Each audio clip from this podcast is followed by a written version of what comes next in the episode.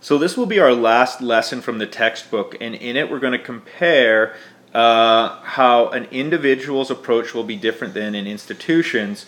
By institutions, we mean things such as pension funds, uh, mutual funds, that sort of thing. So, how is the uh, the definitions we're going to use different?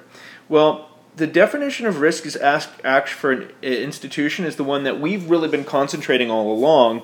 When we're doing planning for a person, usually we define risk, or they define risk as losing money, and sometimes we actually have to talk about that with them and and and, and go over risk with them more uh, clearly.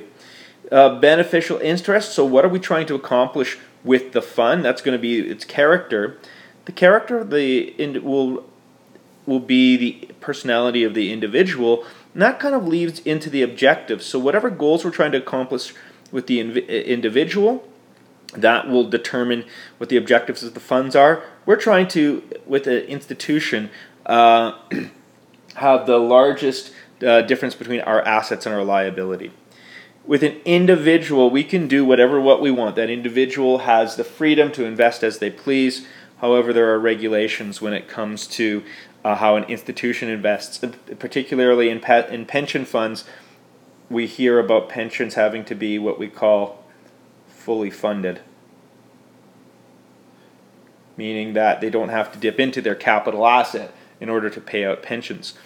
We're a little bit more concerned with taxes than we are with with funds. And the time frame for an institution is actually infinite. The institution never dies, as we talked about in the last lesson uh, we're going to change uh, over the individual's lifetime because they are eventually going to perish. So that is the last lesson from the textbook, our difference between our institution and our individual.